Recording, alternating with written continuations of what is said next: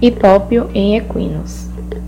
O olho é composto por diversas estruturas, cada uma delas possui uma função específica, incluindo estruturas acessórias, em um sistema complexo com o objetivo de registrar e converter todos os estímulos de luz do ambiente em sinais elétricos, que serão transportados até o encéfalo e formarão a imagem final.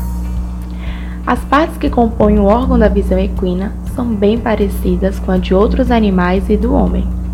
Há 3 espaços no interior do órgão: as câmaras anterior e posterior, que compreendem os espaços entre córnea e íris, e entre íris, corpo ciliar e a lente, respectivamente, e a terceira câmara, que é chamada de vítrea, que compreende o espaço entre a lente e a retina. O espaço entre a córnea e a íris, denominada câmara anterior, é preenchido por um líquido translúcido de baixa viscosidade, chamado humor aquoso. A superfície da córnea associada ao filme lacrimal é responsável pela maior parte da refração do olho e sua transparência é uma propriedade extremamente importante para permitir a passagem da luz ambiente e formação da imagem final. O termo hipópio se refere à presença e acúmulo de pus na câmara anterior do olho, achado clínico comum em processos inflamatórios e infecciosos que acometem a córnea, uva e outras estruturas oculares. Segundo Brooks e colaboradores, qualquer injúria ou insulto na região normalmente resulta em perda da transparência permanente ou por longos períodos, comprometendo a visão do cavalo. A córnea equina é vulnerável a insultos traumáticos, tóxicos ou infecciosos, sendo a razão mais comum para atendimento oftalmológico na prática da clínica equina.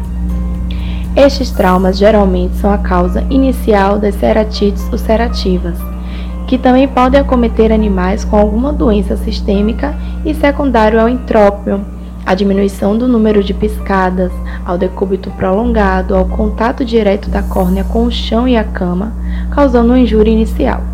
Uma vez que o epitélio da córnea é comprometido, bactérias ou fungos iniciam sua colonização no estroma, estabelecendo a infecção e induzindo a concentração de células inflamatórias.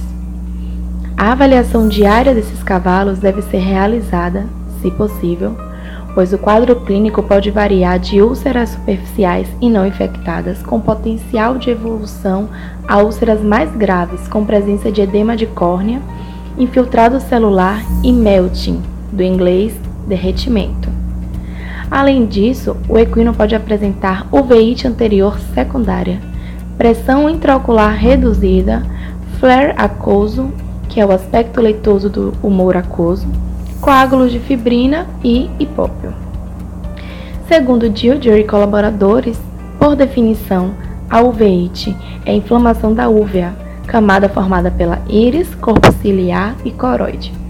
Sendo a uveíte anterior o processo que acomete primariamente a íris e o corpo ciliar, porém em equinos usualmente todas as áreas da camada estão afetadas.